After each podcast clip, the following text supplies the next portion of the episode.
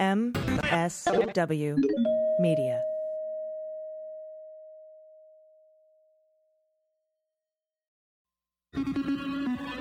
News with swearing. Daily beans, daily beans.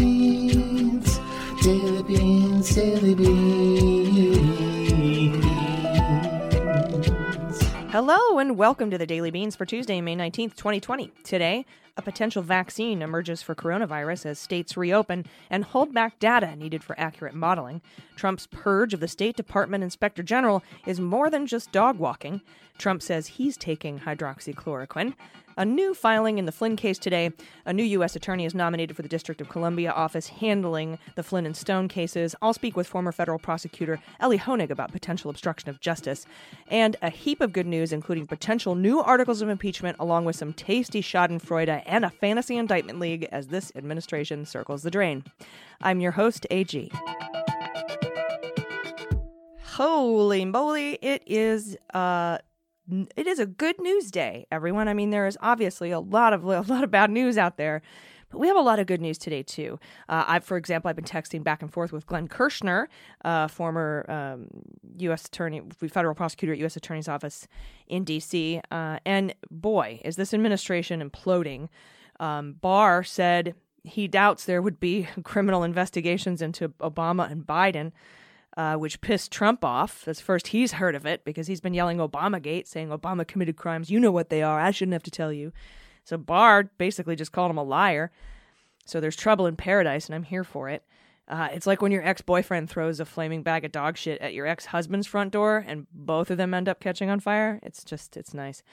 Um, also, we've got a court filing uh, in an old Mueller case against Zuberi, uh, which it's a long story, but we'll go over that in the good news. Plus, um, their new filing um, from the House Democrats in their pursuit of the Mueller grand jury materials. And I will talk a little bit about that later on as well.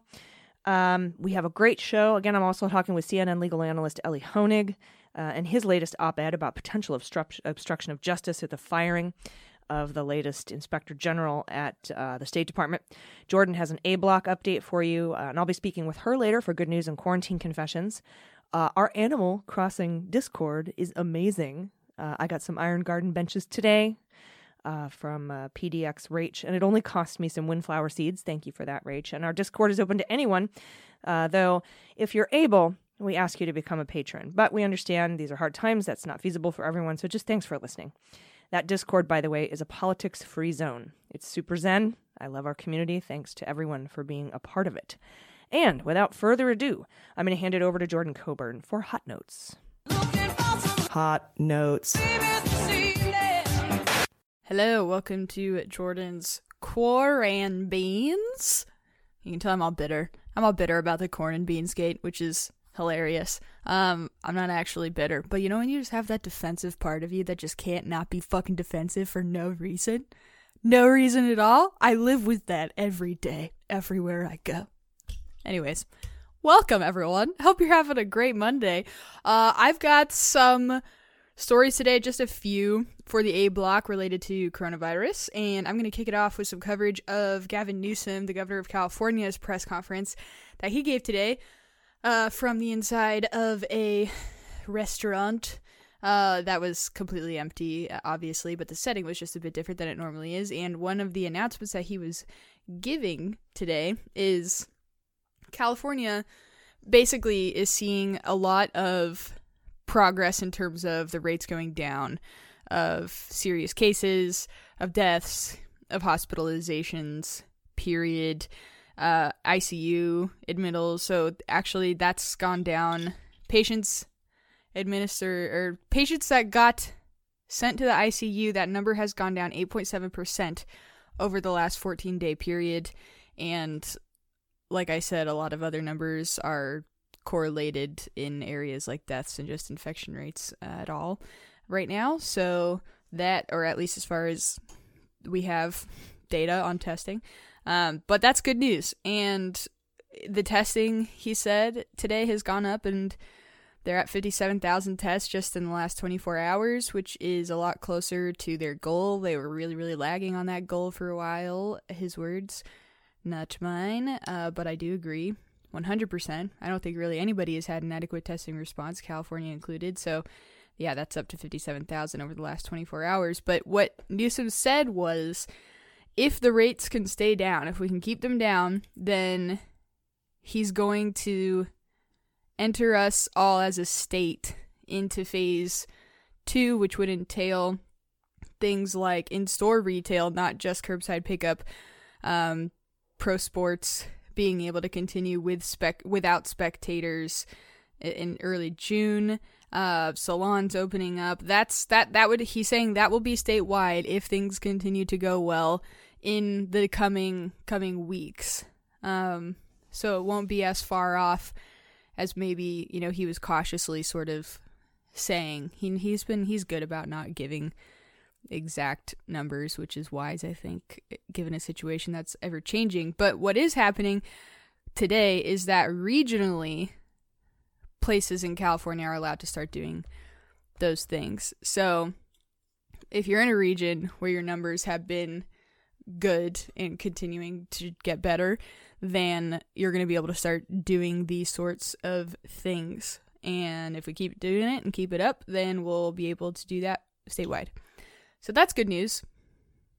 Assuming everything goes okay and we don't see spikes. So, yay. I think that's something to celebrate. Some good news before the good news. Uh, the other two stories I wanted to cover. So, Alex Azar, our Secretary of Human Health and Human Services, he criticized WHO super hardcore on Monday uh, at a video conference, and he said basically that their handling of the outbreak in China led to unnecessary deaths. And he essentially was kind of saying stuff that defends why Trump is deciding to withhold funding for the WHO. It was a prepared video to the to the World Health Assembly. They're the the global health. Um, it was their agency's annual meeting. Uh, it's the first that they've had since the, the pandemic. So, this is what he said We must be frank about one of the primary reasons that this outbreak spun out of control. There was a failure by this organization to obtain the information that the world needed, and that failure cost many lives.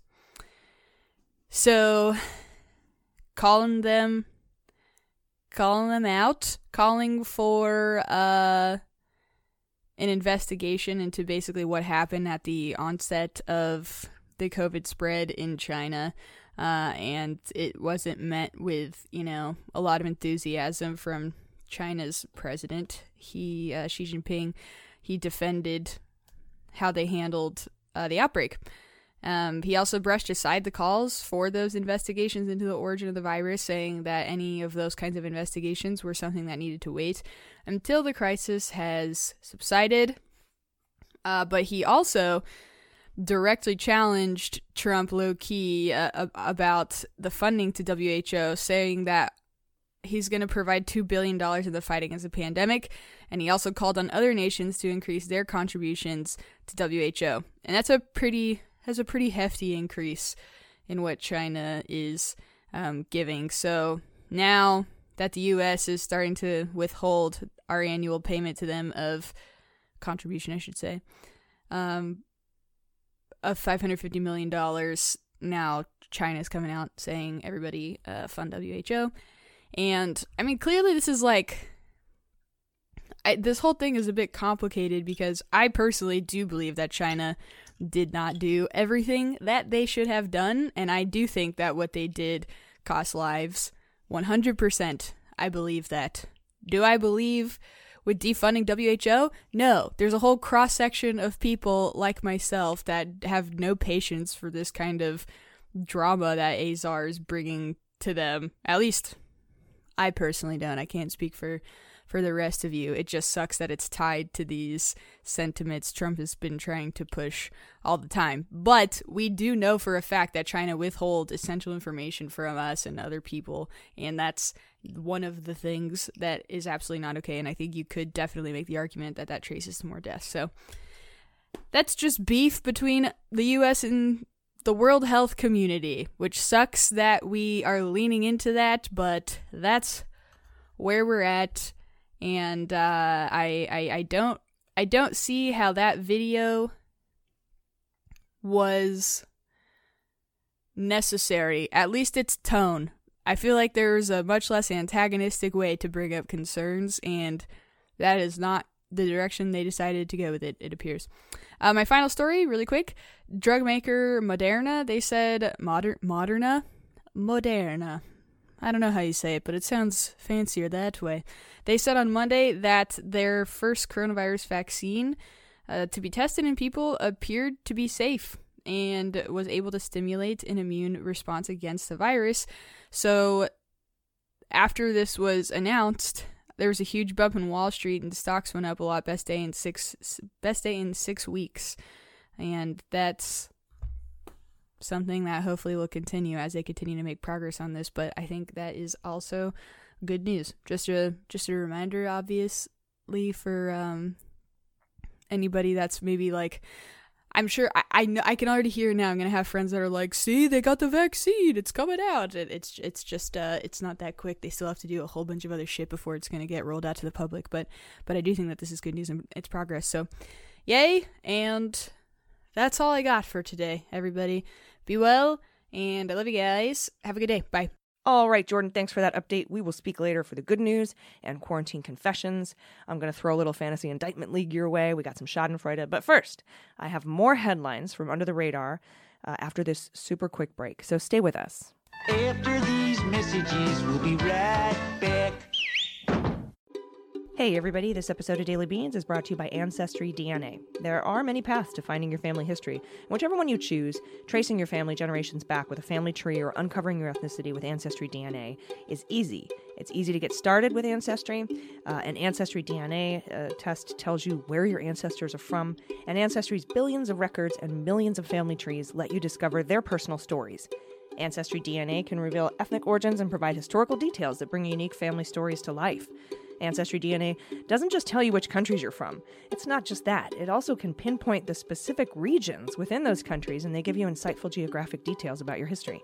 You can trace the paths of your recent ancestors and learn how and why your family moved from place to place around the world. No other DNA test delivers such a unique and interactive experience.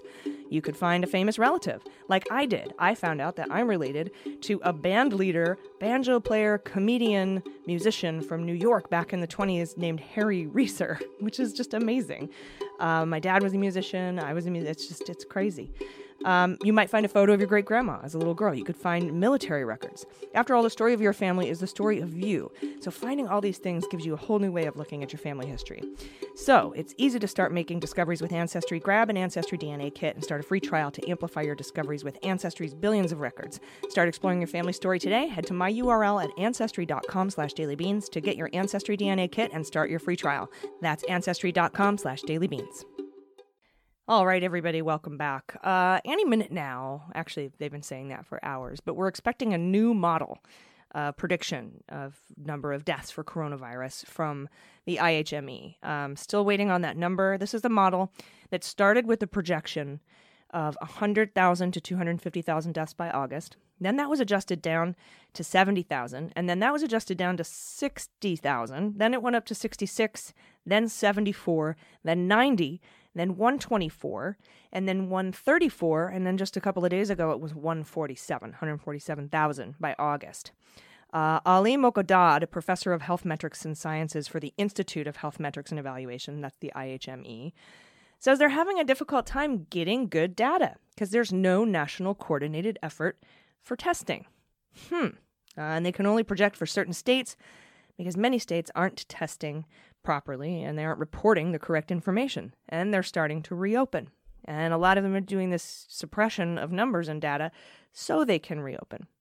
As soon as we get that new modeling, we'll we'll you know we'll let you know probably on tomorrow's show. But as an example of some of this uh, cover up is the only thing I can think to call it. The Arizona Department of Health Services made a new argument Friday to justify denying public access to information and data about coronavirus cases inside nursing homes, saying that naming facilities with outbreaks would hurt business. Uh, from AZ Central, quote, if the public knew which facilities have outbreaks, people associated with those facilities might be discriminated against and struggle to obtain goods or services. Dis- disclosure could also harm the residents because the stigma could interfere with their care. To bolster their argument, they cite a place called Hacienda Healthcare and their struggle with negative publicity after a former nurse was accused of raping and impregnating an incapacitated patient. Police arrested the man in January of 2019 and the baby's DNA matched his.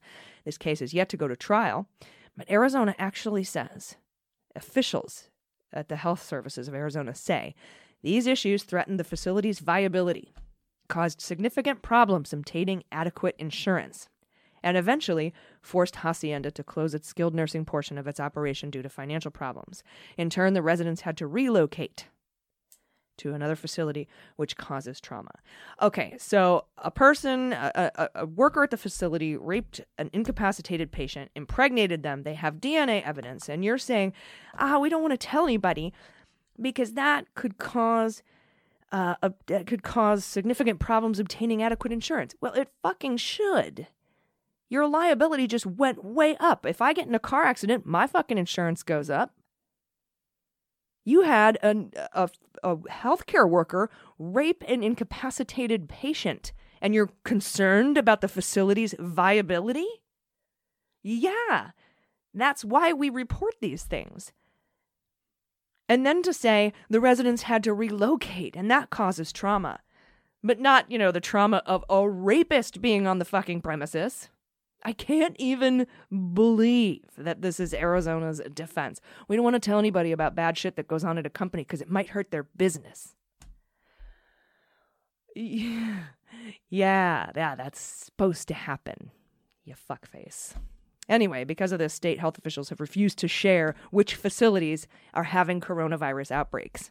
The Arizona Republic is suing for, the, for those data, and the AARP has pressed Governor Ducey to make the data public as well. In other news, pharmaceutical company Moderna says an early vaccine trial uh, is seems to be working. Participants have developed antibodies against COVID. Eight participants were given several levels of uh, uh, dosages of this vaccine. All eight developed antibodies. Uh, some developed flu symptoms. They're ones that were given higher dosages. Uh, but they're saying that since the lower dosages also produced antibodies, that they will go forward into the next phase of their trial with the lower dose. As of today, we have 1.5 million infected in this country, 90,000 dead. But this early reporting from Moderna, now they want to look at about 60 to 100 participants. Um, there were some side effects, like I said, uh, but that was in the higher doses. They're moving forward with the lower dose. And in July, Moderna will start large scale clinical trials. They want to get about 10,000 people. And if all goes well, they say a vaccine could be on the market sometime in the first half of next year. But they say that with extreme caution and that that may be overly optimistic and a little enthusiastic. There are no guarantees on this. Medical experts are emphasizing very strongly how preliminary these these data are. Um, we know that this produces antibodies, they said, but we don't know if those antibodies prevent the disease. We actually need a large double blind placebo study to see if people who develop these antibodies from this vaccine can be prevented from contracting COVID. That's the efficacy. So, you know, they need to see. And uh, the timeline expectations are really optimistic. I know we all want to cling to this kind of good news, but we should be very cautiously optimistic about timelines of vaccines. The only way to know if this vaccine is safe and is effective is by testing tens of thousands of people. Um, and not until we have those results from those trials will we be able to start discussing timelines because then we have to figure out how long it's going to take to make 300 million doses. This news, however, buoyed investors Monday, powering a Wall Street rally. So strong, gains sending the Dow up over 900 points, and Moderna shares soared 19%. What do you want to bet Loeffler's invested? um, the markets also found solace in Fed Chair Jerome Powell's 60 Minutes interview last night. I was a little bit uh, chilled by it, but apparently investors found solace. Uh, he said the central bank is not out of ammunition, not by a long shot. So the vaccine announcement, the Fed chair's uh, comments last night, plus states reopening are likely responsible for this rally on Wall Street today. Up 911 points, I believe. And Trump said today he has been taking hydroxychloroquine despite it having zero proven medical benefits. He must not be taking enough. Just kidding. Uh, he says he's been taking it for a couple weeks in pill form as a preventive measure. He also uh, answered some questions about the firing of the State Department Inspector General Linick, and he said, I never heard of him, but uh, I was asked by Mike to fire him. And I'll get into more about that firing in a bit later when I talk to Elie Honig, but I do want to mention this isn't just about a, you know, some people are saying, oh, he had a, a, a government employee doing his personal chores and walking his dog and doing his dry cleaning. Of course, Trump said, I'd rather have him on the phone with world leaders than walking his dog. You know, maybe his wife's busy. He actually said that. He shouldn't be doing laundry. His wife's probably busy.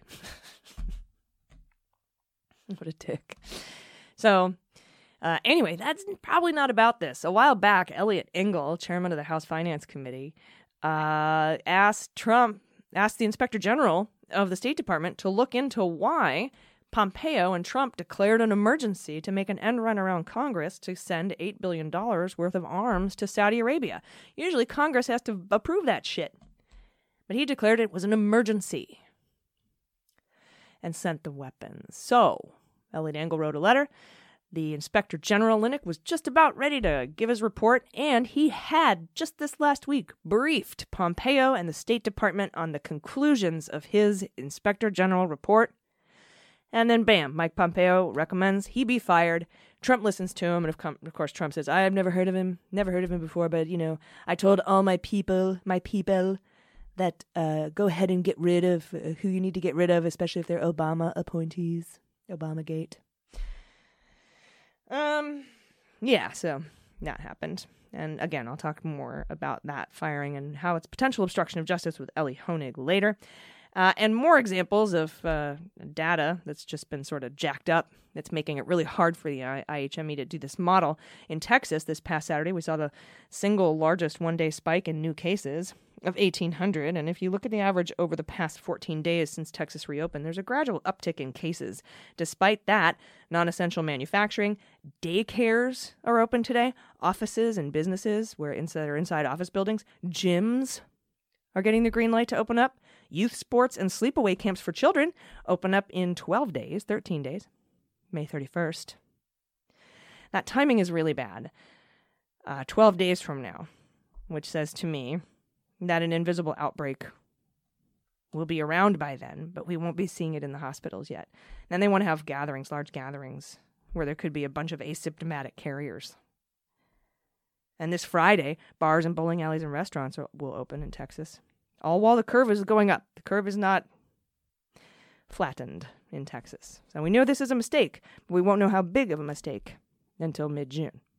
And uh, finally, another example of just useless data, why the data is useless for modeling in this country. And this is from the LA Times. If you look at the data coming out of Georgia over the past month, which had one of the earliest and most aggressive efforts to reopen its economy, you might be convinced that there is little danger in a broad economic reopening. According to state data models, which Governor Brian Kemp used to justify Georgia's aggressive reopening, the state's infection curve has been rapidly heading in a direction that would be the envy of states like California with its aggressive lockdown rules. The Wall Street Journal hailed the Georgia model, quote unquote, as evidence that aggressive lockdowns were needlessly harming the economy. However, Georgia's miraculous curve uh, might not be so miraculous, but it did play an important role in the changing public sentiment around opening, reopening nationally. So it influenced a lot of other states. It all it, it defied scientific logic, um, but now we know why because it defies scientific logic, thanks to the Atlanta Journal Constitution. We know things did indeed look too good to be true. Georgia's coronavirus numbers looked so rosy because officials misrepresented the data in such a way that it was difficult to believe it wasn't done on purpose. Listen to this a tweet from David Fahrenthold. The state of Georgia made it look like its COVID cases were going down by putting the dates out of order on its chart. May 5th was followed by April 25th and then back to May again whatever made it look like a downslope. That's pretty unbelievable. And this is why we can't that's why we can't have nice things. And this just in. Oh, This just in. Ships at sea. Ships at sea. We have breaking news. Um, the House Democrats have filed uh, with the Supreme Court that they need the Mueller grand jury materials. They might be deciding on new articles of impeachment. Um, from CNN, the Democratic led House of Representatives on Monday told the Supreme Court that the House needs the secret man, the grand jury materials from the Mueller case to determine if there's new evidence of impeachable offenses involving President Donald Trump. Now, we know back on July 27th, when they filed for the Mueller grand jury materials, which is when I personally thought they opened the impeachment hearings, not in September, but in July. July 27th, uh, Nadler filed for them under Article uh, 1 Powers of Impeachment. We know that they've been looking at this for a while, uh, but Doug Letter, uh, the the attorney for the House Judiciary Committee wrote The committee's impeachment investigation related to obstruction of justice pertaining to the Russia investigation is ongoing. Uh, if this material reveals new evidence supporting the conclusion that President Trump committed impeachable offenses, the committee will proceed accordingly, including, if necessary, by considering whether to recommend new articles of impeachment. Now, if we go comparing this to history, it was right before the 1974 election, which Nixon won in a landslide that they were about to get these Jaworski materials. Do do do do do do. Which is what this is. So, anyway, that was after the, the election, after he won the second term. So that that just keep that in mind. Keep that in the back of your mind. This filing uh, comes after a federal appeals court cleared the way, right, for the release of the documents in March we know Trump is looking for a stay. I think this was in response to him looking for a stay. Because they're asking to block the release of materials, saying it would suffer irreparable harm to turn over grand jury records. but he's innocent, I thought. Uh, the letter noted that the House had originally requested the information more than a year ago, obviously, uh, like I said, and he said he feared the court were to grant the department's request uh, to take up the case, it would be months before the decision is rendered. So hurry up. This substantial delay will seriously endanger the committee's ability to complete its impeachment investigation during the current Congress. Get on with it, Supreme Court. So, interesting, interesting news. And finally, Judge Gleason, who was just named an amicus curiae in the Flynn case by Judge Sullivan, has filed a request to the court outlining what he needs to argue his, quote, opposition to the government's motion in this case. We just learned he is definitely opposing it. And I'll talk about this new filing along with the three things in it that Judge Gleason needs. And we'll talk about the ousted inspectors general and the new U.S. U.S. attorney in D.C. And I'll be doing this with former federal prosecutor Elie Honig right after this break. Stay with us. Hey everybody, it's AG. This helping of Daily Beans is brought to you by BetterHelp. Is there something interfering with your happiness? Are you having a hard time on lockdown? Something preventing you from achieving your goals? Well, BetterHelp wants you to start living a happier life today. BetterHelp will assess your needs and match you with your own licensed professional therapist, and you can start communicating in less than 24 hours. BetterHelp is not a crisis line, it's not self help, it is professional counseling done securely online. Everybody needs a little help from time to time. I've sought help for my PTS and my anxiety. I highly recommend seeking help when you need it. BetterHelp services are available for clients worldwide with a broad range of expertise in their counselor network. And that means it might be available to you where you might not have it available to you, like in rural areas um, locally. So you can just log into your account anytime, send a message to your counselor, and you'll get a response, a thoughtful, timely response. Plus, you can schedule weekly video or phone sessions so you don't ever have to sit in an uncomfortable waiting room, which we can't do anyway right now. so it's just all around an incredible solution. And BetterHelp is committed to facilitating great therapeutic matches, so they make it easy and free to change counselors if it's needed. It's also more affordable than traditional offline counseling, and financial aid is available. So visit betterhelp.com slash dailybeans, that's betterhelp, H-E-L-P, and join the over 800,000 people taking charge of their mental health with the help of an experienced professional. Special offer for Daily Beans listeners, get 10% off your first month at betterhelp.com slash dailybeans. All right, everybody, welcome back. Joining me today is former federal prosecutor and CNN legal analyst Elie Honig. Elie, thanks for speaking with me today. Glad to be with you. As always, we have plenty to discuss. so many things. So, uh, the number one thing uh, that I saw is you penned an op ed this weekend that firing, the firing of the inspector general of the State Department, could be a crime. Can you explain that? Yeah. So, first of all, I have to tell you, when, when this news came out about yet another firing of an IG, the first thing that immediately popped into my head is this could be obstruction of justice in a way that I'll talk about in a moment. But I have to tell you, I, I think we're all getting numb And because there's just so much of this abuse of power and so much of this um, potentially criminal conduct that it almost stops being noteworthy after a while. And when I had this thought, I thought, oh, all of us former federal prosecutors out here in the media world are going to be rushing to write this story and explain. And as we sit here right now, I'm the only one who has. Mm-hmm. I, I'm confident I'm right, but I think it's just so many things that have happened. You could say that could be obstruction of justice. In a normal world setting, that would be obstruction of justice, putting aside the complication that the president's involved, but if other people are involved, and that is a legitimate legal sort of complication. So here's here's the thought.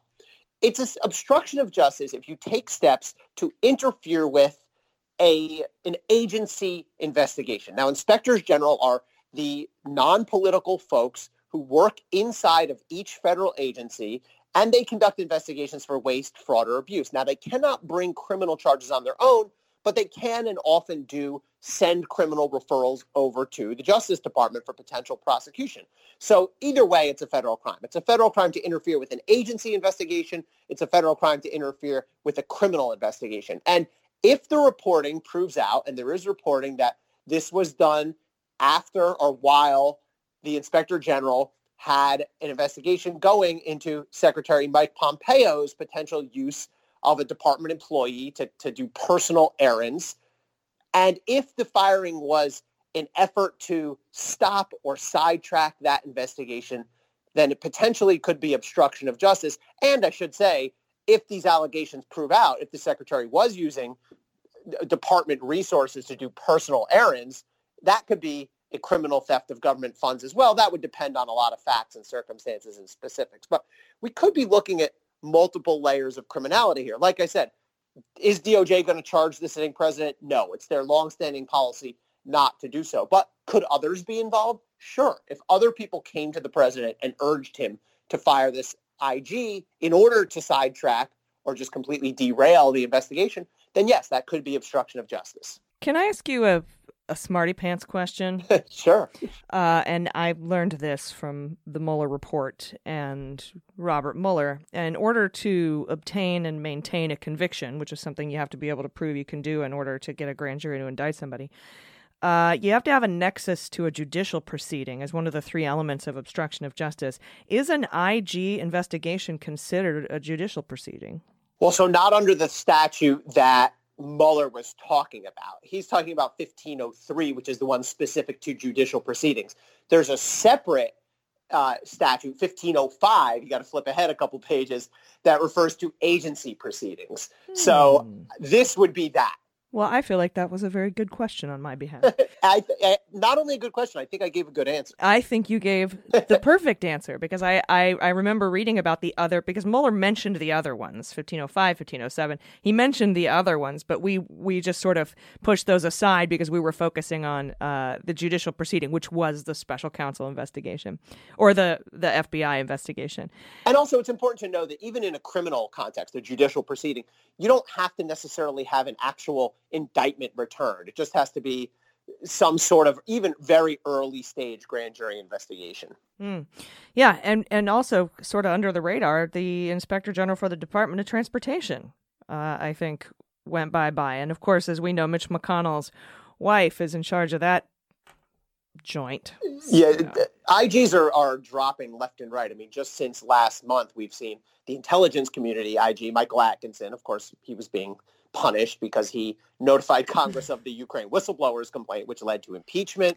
Uh, state, defense, HHS, mm-hmm. uh, IGs are IGs are an endangered species species in Washington D.C. right now. Yep, fine at Department of Defense, Grimm at uh, HHS, and that was because she had a report saying we had critical shortages of PPE. Any any IG report criticizing this administration, which by the way they're intended to do by design, and uh, is is seems to be just being plucked and replaced with uh, acolytes and sycophants. Um, now, got another question for you. What the frick is going on at the U.S. Attorney's Office in D.C.? Because briefly, Jessie Liu was there, and she was tricked into leaving. She was uh, last year uh, when Andy McCabe did not get indicted. Uh, the timing was a little odd. She was offered a job at, the Department of Justice. Uh, that didn't happen. But then after the Stone interference, uh, she was uh, nominated to be something at the Treasury Department. And they said, You got to hurry, though. You got to walk over there right now. And while she was walking over to the office, so to speak, that nomination was pulled out from under her. Tim Shea was installed. His term was going to expire June 2nd. He's the one who signed his name to the Stone recommendation and the Flynn recommendation. Uh, but on June 2nd, if his term expired, that would have allowed Beryl Howell, uh, who's the Chief Justice at the D.C. Circuit, I believe, to appoint someone. The judges would got would have gotten to appoint or confirm who who is in there now. Um, but then Today, Barr said he was going to put a guy named Sherwin in that spot. He's the assistant deputy uh, attorney general from the Department of Justice. That guy's a douchebag. And now Trump has nominated the U.S. attorney from Cleveland named Herdman. I've never heard of this guy, but what is up with the revolving door? I mean, I know that these appointments are 120 days at a time, but this seems a little untenable. So I don't know any of the players you just named, so I can't sign on to your characterizations of what they're like. um, but I, I, can say a couple things for sure. Number one, the DC U.S. Attorney's Office is one of the most important and arguably, I'll even say this as an SDNY guy, arguably the most important when it comes to politically sensitive cases because all these prosecutions that we know about Stone and Flynn and one of the Manafort cases come out of D.C. So especially right now, that U.S. Attorney's Office is especially politically charged. The other thing is, it is in- extraordinarily unusual to see this kind of turnover within a U.S. Attorney's Office, one acting after another after another. I mean, I've never seen anything like that. Typically, when a new president comes in, all the U.S. attorneys who are in office leave or get fired. That's standard procedure. And then the new president chooses all new ones. There's 93 or 94 in the country. But once that happens, the only real turnover is just sort of natural circle of life. Someone is there for a few years, wants to go make some money, leaves on his or her own and goes to a firm or gets moved up into justice, but not this kind of just sort of serial recycling of one after the other. And I think if I had to to, to speculate, I would guess that yes, so because it was an acting position, that person can only be there for 120 days. After 120 days, it goes to the judges, the federal judges. Now, the president has done this all around the country. There are U.S. attorneys everywhere, including the Southern District of New York, who the president never actually nominated and sent down to the Senate. Instead, he put them in. When the 120 days lapsed, the judges, I think probably doing the right or at least conservative lowercase c thing, just said, well, this is the person the president wants. We'll nominate him or her. Now, they were coming up on that deadline in D.C., and I think there was some risk to perhaps the president or William Barr that the judges, the federal judges in D.C. would say, no, we don't want this person. We want someone else, and we want someone who's going to maybe clean up the Flynn mess and clean up the Stone mess. So I think this is a way to try to protect against that. Ah, okay. Well, yeah, I mean, I, I, we've said this for a couple years now. When I, when I sort of learned how Russia's government worked and how every cabinet member was an acting position, and I said, well, it sounds like Trump is uh, taking a page right out of the old Kremlin. Uh, yeah, I, I mean, I mean, look, I, I, I don't know enough about Russian history, but it is, it is really unusual to have this many U.S. attorneys all around the country who've not even gone through the Senate confirmation process. But here we are. We're several years into that already. Well, and it's got to be hard to find uh, somebody to appoint to these that that uh, going to do what Trump wants him to do and is a criminal or is somehow compromised so that can be held over their heads. I mean, generally, when you're in these positions to be able to be nominated for these things, you've had a you've had a pretty decent life. So I, I, it's got to be just tough, like like the way they're scraping the bottom of the barrel for some of these fucking judges that they're appointing. Like, like I am more qualified. Um, so I wanted to before we because we haven't heard anything from Jessie Liu. She's been very very quiet. Uh, she doesn't work for the government anymore. I'm wondering if Sullivan would bring her in to discuss the Flynn case. She's been very quiet. We haven't heard much about um, the uh, circumstances surrounding her ouster from her. But speaking of Flynn, and this is just breaking just this second. So pop quiz for you. yeah. Okay. Um, Gleeson, Judge Gleeson, who, as you know, has been appointed a friend of the court, amicus curiae, by Judge Sullivan in the Flynn case to help him uh, because no one is representing the American people.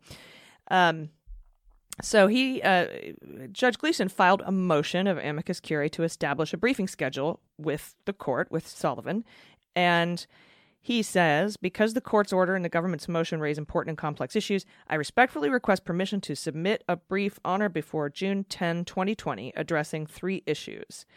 Um, number one is the legal framework applicable to the court's authority with respect to a motion to dismiss brought under Rule 48 of the Federal Rules of Criminal Procedure. Uh, and he says, in parentheses, including both the constitutional validity of the court's authority to deny the motion and the standard to be applied in deciding one. What's that mean? Okay, so what Judge Gleeson is at, is saying to Judge Sullivan here is, I want to brief you. I'm going to do research. I want to brief you on whether you as a judge actually have the authority to reject the justice. I'll call it William Barr, but William Barr's Justice Department's request to undo Michael Flynn's guilty plea. In other words, Barr says, I want to give him his guilty plea back. And Judge Sullivan needs to know, well, can he, can he do that or not? And I think people need to understand, look, when you look at this case, I think it's very easy to see why it would be unjust to undo Michael Flynn's guilty plea. But the law may be stacked against that. There actually is existing case law that says, generally speaking, it's up to the executive branch, the Justice Department, and not to the courts and not to judges to decide whether a prosecution should proceed or not. Now, there's an, arguably a distinction here, which is, yeah, but this case is over. This prosecution is essentially over. He pled guilty, and now it's in the court's hands. Now it's sentencing. And I'm not so sure that case law applies to whether a court can follow through and finish off a sentencing. So that's going to be the legal dispute here. But there could be an uphill climb here for people who want to see Michael Flynn's guilty plea stay in place. Mm-hmm. Yeah, because he's saying that he wants to argue and include the constitutional validity of Sullivan's authority to deny the motion and the standard to be applied.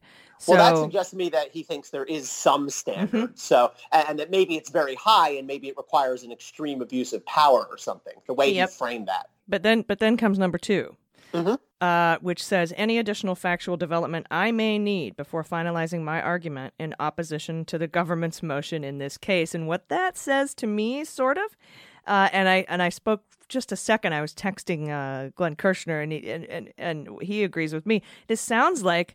This is like, hey, Sullivan, I might need you to compel people to give me the shit I need to explain the validity of you denying this motion. Well, that's the juicy part. He's saying, I may not have all the facts available. You may not have all the facts available. And we may need to subpoena people. We may need to bring people in, whether they do it publicly or get affidavits. But yeah, he's saying there might be a missing piece of the factual record here that we're going to have to flesh out. That's where it's going to get interesting. Yeah, and he's given himself, or he's asking until June 10th to to get to ask for that.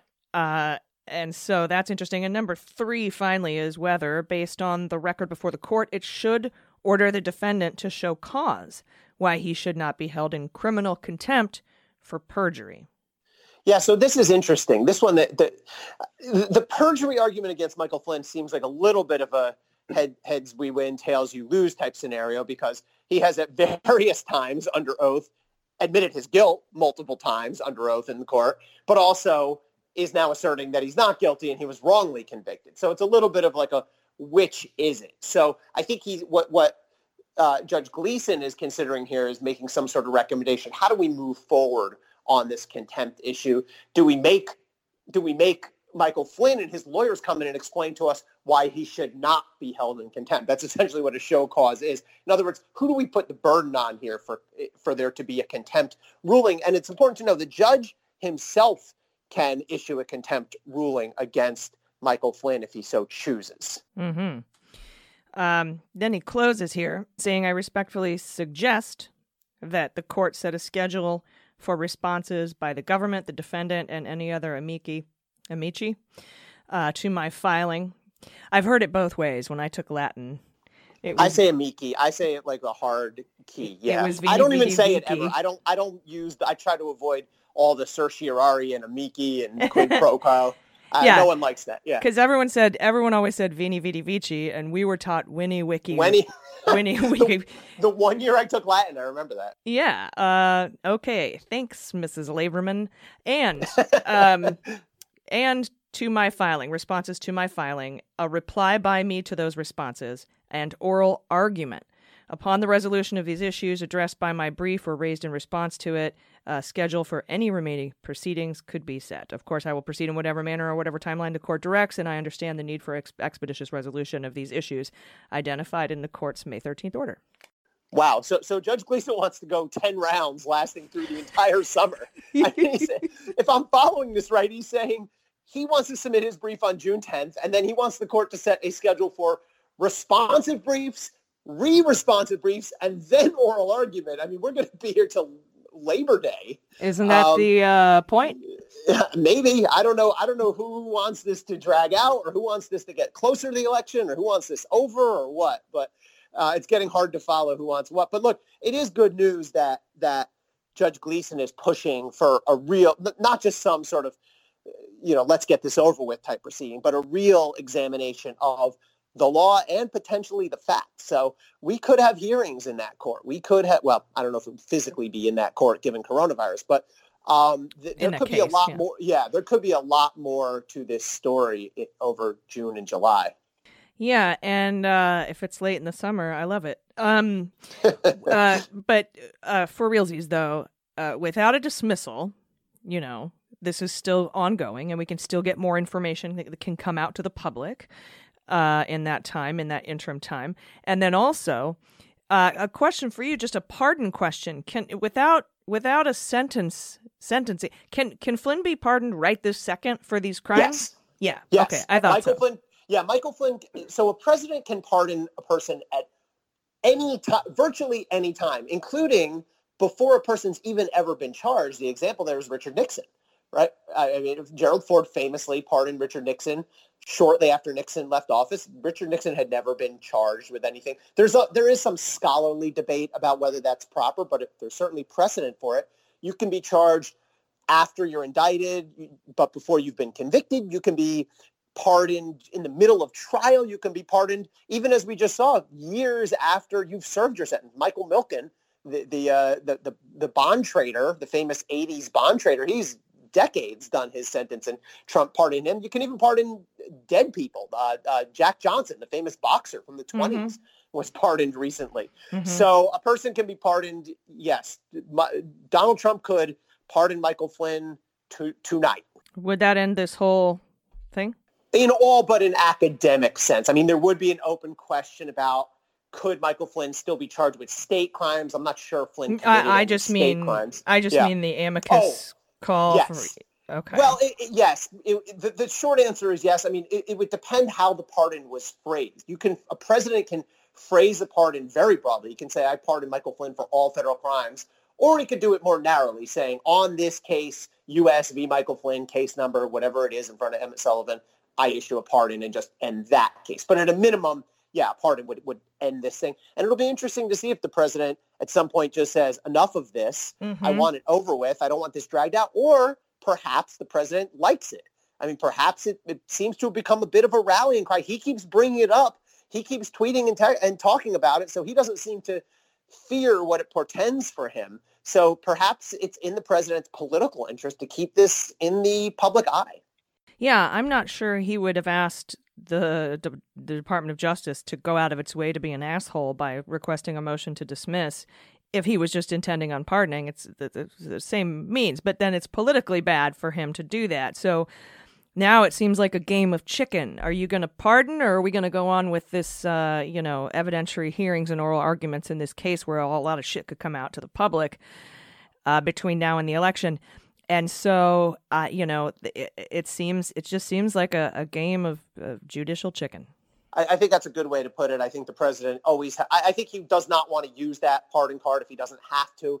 But if it plays out that Judge Sullivan throws him in jail, Michael Flynn, and the you know the pre- I don't think the president will let Michael Flynn spend a day behind bars. I think if if all that comes to pass, I think the president will will pull out that so so to speak trump card, that pardon card, and say, okay, now we're done. Well, interesting, interesting. Uh, oh, it's a it's a game of chess, uh, and and we'll see we'll see uh, who the victor is, or if we end up with a stalemate. We'll find out.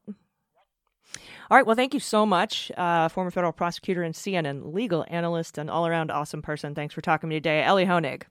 Thanks, AG. My pleasure. All right, everybody, stick around right after this. We have the good news block and quarantine confessions. You don't want to miss it, so stay with us.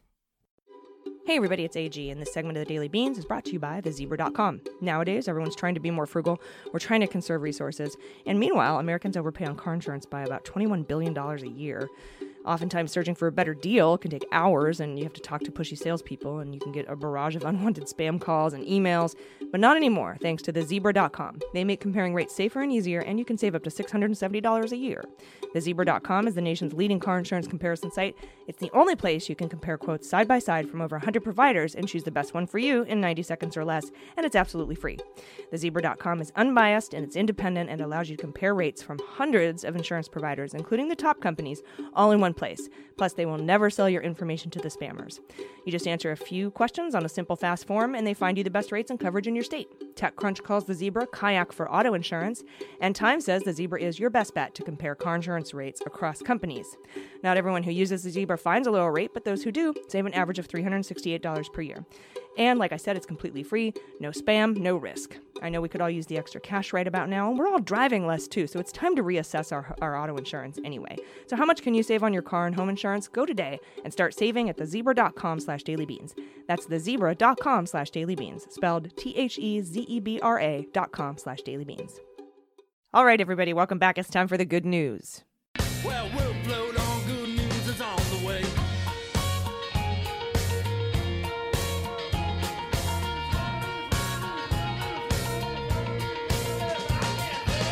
All right, joining me today for the good news block and quarantine confessions and a couple of other surprises is Jordan Coburn. Hello. Good to be here.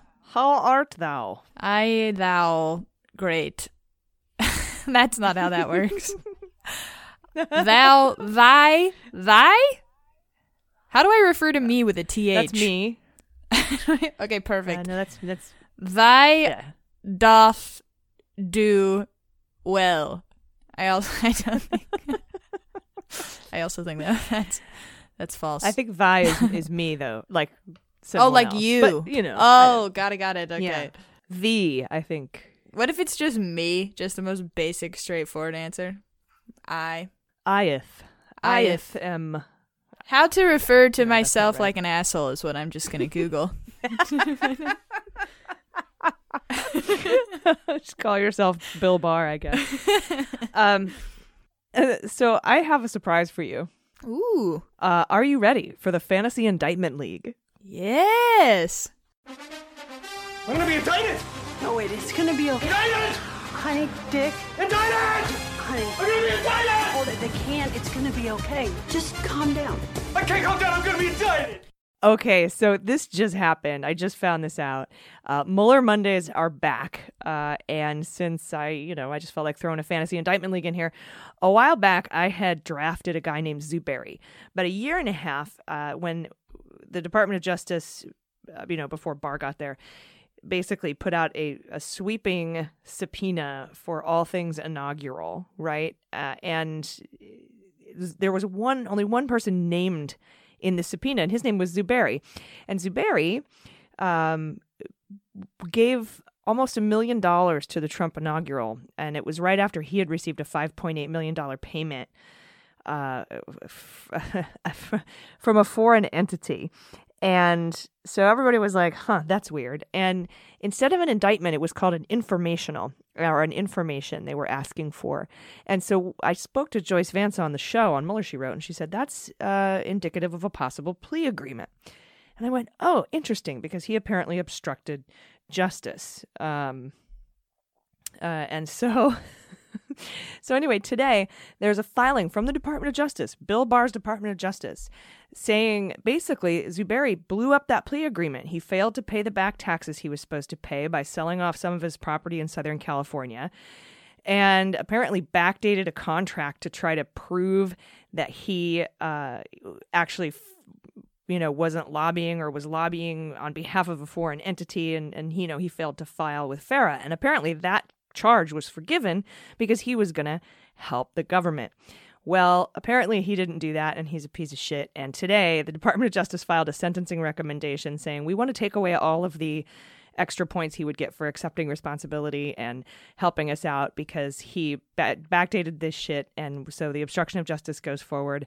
And with everything else in taking into consideration, we're recommending 10 to 12 years. So that just dropped today. So God damn. yay. happy fantasy indictment league. Seriously. They couldn't have just announced Tom Barrack. It had to be this guy. They couldn't give me that.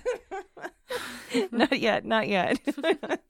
um, but that I don't know. That gives me a little bit of faith in the in the frontline career professionals at the Department of Justice. They're still working on these things. And um, after a little Mueller Monday, are you ready for some Schadenfreude? yes.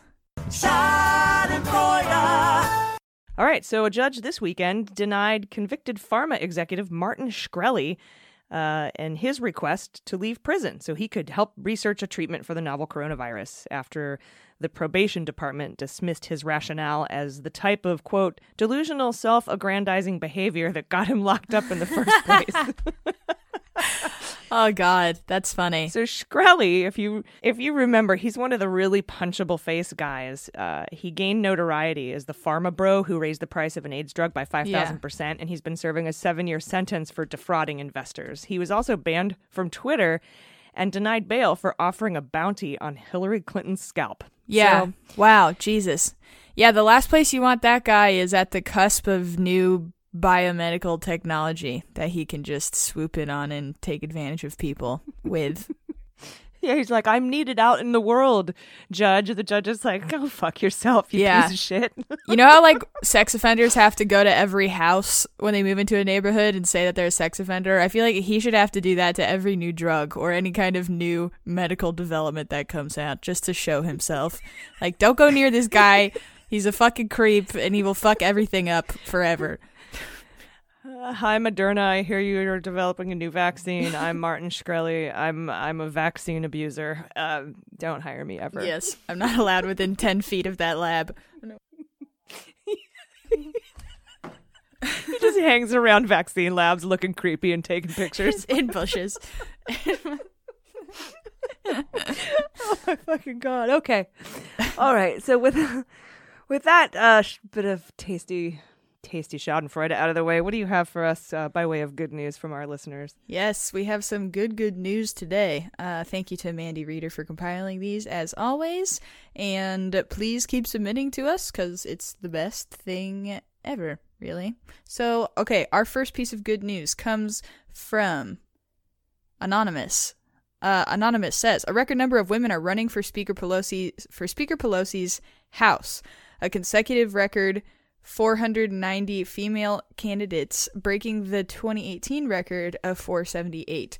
So there's a that's a amazing milestone. It's amazing it keeps setting that milestone election after election. I hope that continues forever. Same. Thank you. Yes. Uh, all right, next up from Barbara. Barbara says, This is a follow up to a good news submission from a couple of weeks ago. My sister's dear friend contracted COVID, and when I submitted my prior good news, he was finally, after over a month, awake, alert, and able to sit up on his hospital bed. Well, this past Wednesday, after eight weeks, he was discharged from the hospital and is in rehab. He still has a ways to go, but this is a major step. Awesome. Hell yes. That is so awesome. Congratulations to your friend. Um finally or, or we have a couple more good news. Our next one from at people as places. I wanted to share my bad news and good news with you all. My fiance and I fell into the category of individuals whose wedding was slated for this coming August but has been pushed till next year due to COVID 19. Coming to grips with this hit us both hard, but we both decided if we couldn't have our dream ceremony, then we would get married in the cheapest way possible and buy our dream house instead. In New York, Governor Cuomo has authorized, by executive order, a program for New York residents to get a marriage license via teleconference called Project Cupid. My God, that's adorable. Oh, yeah, that's Project amazing. Cupid. Yes. Long story short, this fucking liberals gone soft. Project Cupid. Long story short, we have secured funding and a marriage license and are seeing what we believe to be our dream home today. P.S. As an Army vet who worked in support of the nuke training site, I have the utmost respect for your service, AG. Yay! Oh, thank you, and thank you for your service and congratulations. Yes. That's so so great. I I I actually just love the fact that you're you're gonna you know that you're taking this money that you would have otherwise spent on a day and you're and you're investing it in something that's gonna last you for a really long time. So you know, silver linings and, and congratulations. Absolutely. Congratulations and thank you for your service indeed. I literally never even thought about that fact that if you held off on a wedding and that's like that's like a down payment on a house depending on what kind of wedding you yeah. have. So that's I'm I'm glad that that wound up working out. I feel like now I shouldn't get married with a ceremony. I should just buy a house. But we'll see. Um Next up from Nancy. Nancy said, I want to share the good news that our neighbors across the street welcomed a new baby to their family last week via a successful oh. and healthy home birth. New baby has two big brothers, a two year old human, and six year old dog. Due to social distancing, we haven't been able to congratulate them in person or meet the new addition, but we were able to give them the thumbs up from across the street during the nightly 7 p.m. neighborhood clang of appreciation for essential workers. Mazel tov. That's so cool. Thumbs up. I like. I, I- if I were the mom, I'd be like, "All right, so 18 hours of labor, you give me a fucking thumbs up, huh? Mm-hmm. That's what I get. yeah. Oh, A drive by thumb. My butt will never be the same. That's I wrecked my butt and I get a thumbs up. All right, that's oh, a shirt. We'll God, yeah. That's amazing though, and I'm so glad everything went well. By no means belittling your, uh, you know, feelings. Oh, of course. congratulations to. Yeah, yeah, yeah. No, no, no, no, totally. I, yeah, we're just making jokes, but yes, I, that's so awesome. That's amazing, and I'm so glad everything went well. Uh, and that concludes our good news segment for today. And next up, and finally, is the best segment: quarantine confessions.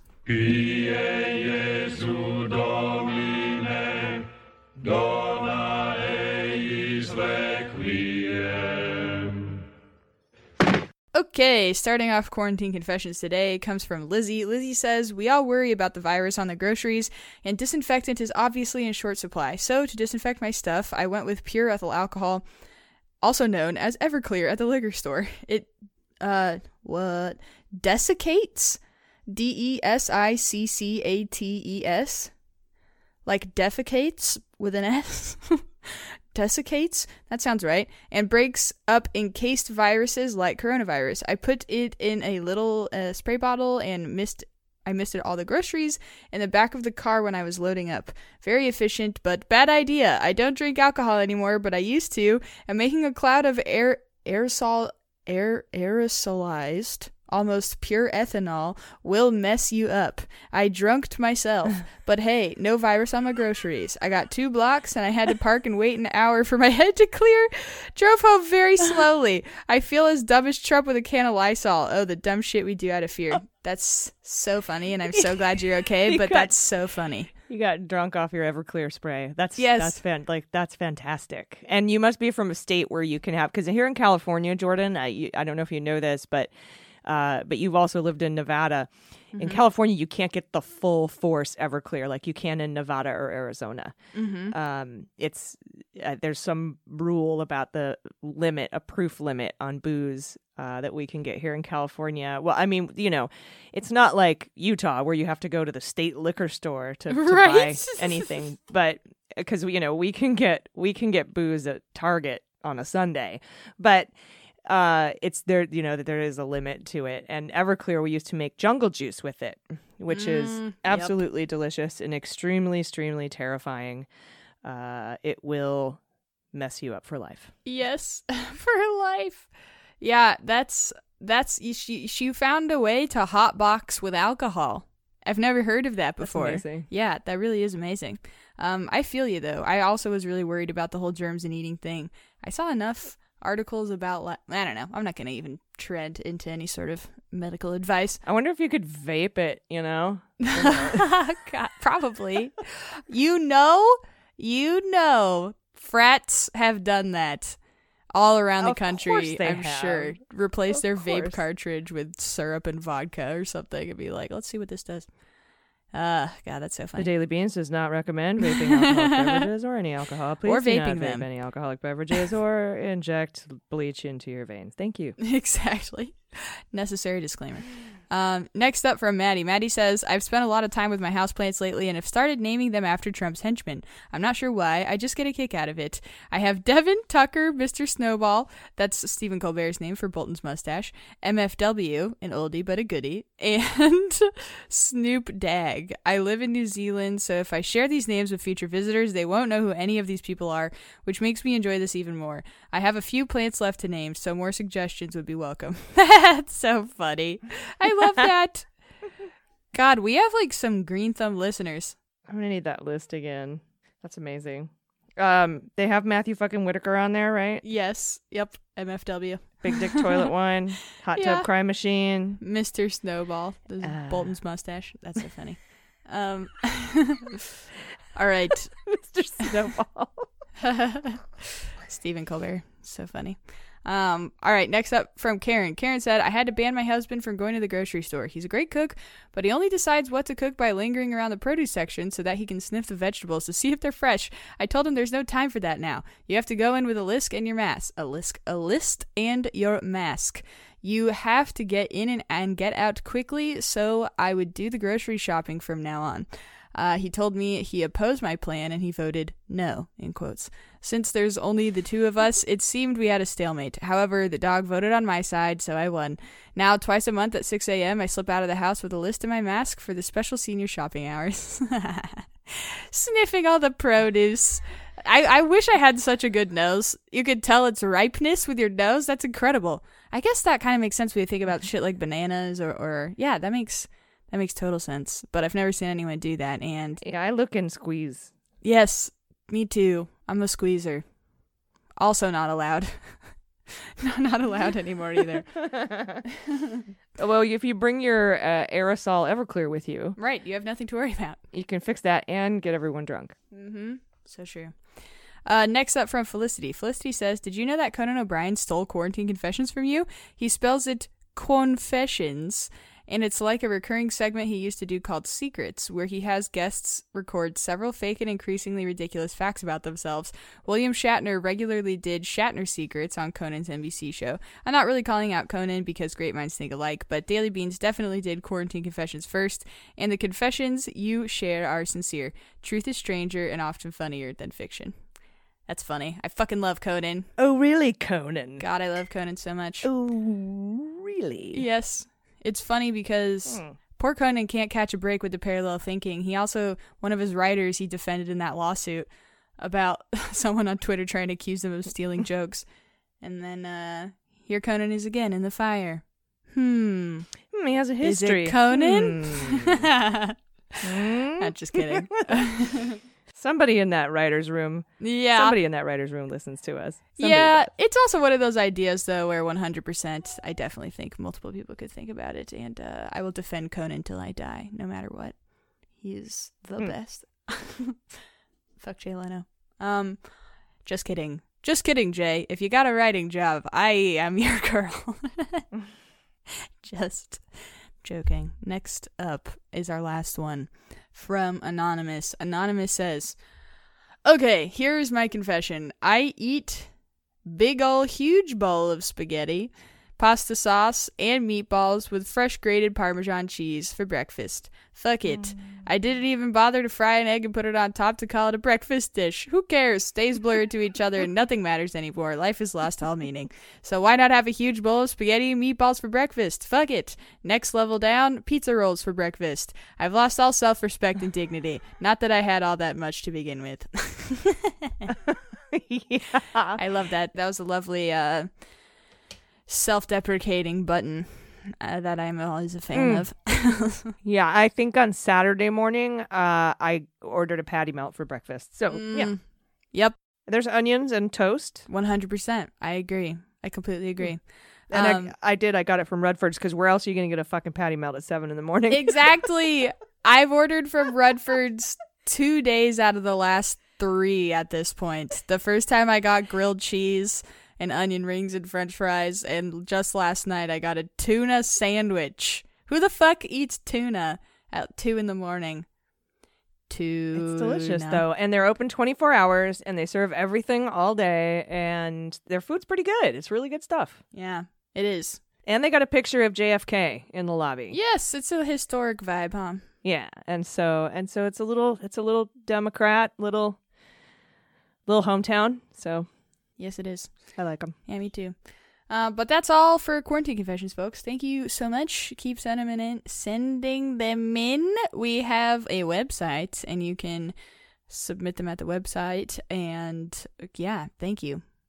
That's all I got. Yeah, and if the link isn't up on the website yet, just uh, go to Twitter at Daily Beans Pod, and it's our pinned tweet. There's a link. Good to know. Sweet. Thank you. Oh, I can't believe Conan started doing that right before we're we're about to put out a whole new show about quarantine confessions. Everybody, just so you know. Oh, And- that's right. Hmm. Oh well, we've got.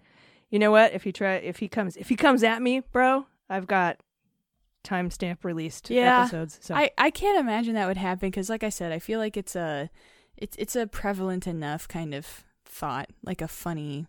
It's like a journal, like a live journal, basically. it's a premise. Yeah, and he Mhm. calls him something different anyway. So, yes, precisely. although when I went to buyquarantineconfessions.com, it wasn't available, and I wonder if he bought it. Mm. Yeah, or or any number of people, I guess. But they're just sitting on the domain; they're not doing anything.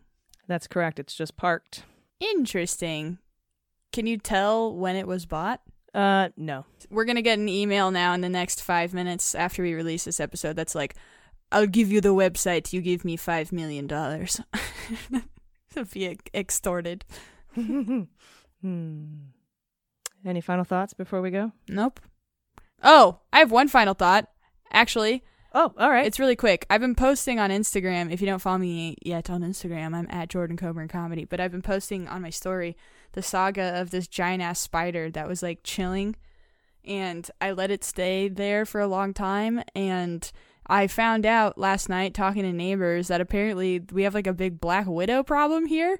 And they looked at the spider and they were like, "Yeah, that's a black widow." So we got it finally. The spider is finally Ugh. out of the house and dead. Sad to report.